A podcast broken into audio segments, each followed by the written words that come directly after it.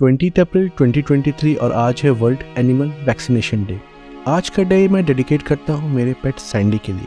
Because Sandy was with our family from 2007 till 2020 world animal vaccination day को celebrate करने का major reason है, एक अवेयरनेस स्प्रेड करना इंपॉर्टेंस ऑफ़ एनिमल वैक्सीनेशन को लेके।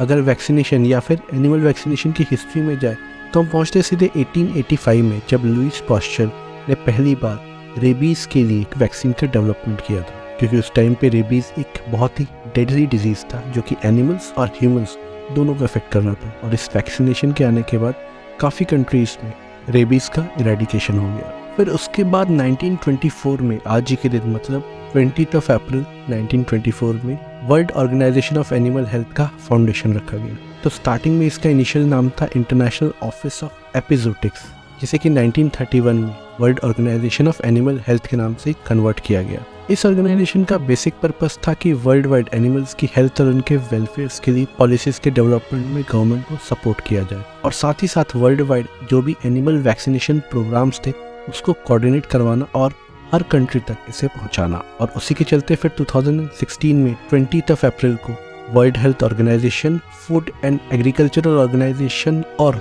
world organisation of animal health ने मिलकर world animal vaccination day first time celebrate किया। इस डे को सेलिब्रेट करने का रीज़न था कि एनिमल वैक्सीनेशन की इम्पोर्टेंस हर किसी तक पहुंचाई जा सके और हर किसी को बताया जा सके कि हाँ एनिमल्स की वैक्सीनेशन किसी भी इन्फेक्शस डिज़ीज़ को रोकने के लिए कितना कारगर साबित हो सकता है। तो हमारे प्यारे एनिमल्स के इस प्यारे से वेलफेयर डे के लिए आज है ट्वेंटी ऑफ़ अप्रैल 2023 और आज है वर्ल्ड एनिमल वैक्सीनेशन डे। आप अगर एक पेट ओनर है तो आज के दिन अपने पेट की वैक्सीन के बारे में ज़रूर चेक कीजिए कि क्या उनकी वैक्सीन कंप्लीट है या कोई पेंडिंग है। और अगर पेंडिंग है तो उसको जल्द से जल्द करवाइए बिकॉज़ एनिमल्स के लिए हम ही उनके सब कुछ है। तो इसी तरीके की नॉलेजफुल और इंसाइटफुल इन्फॉर्मेशन के लिए फोकट का ज्ञान को फॉलो कीजिए और फोकट का ज्ञान लेते रहिए।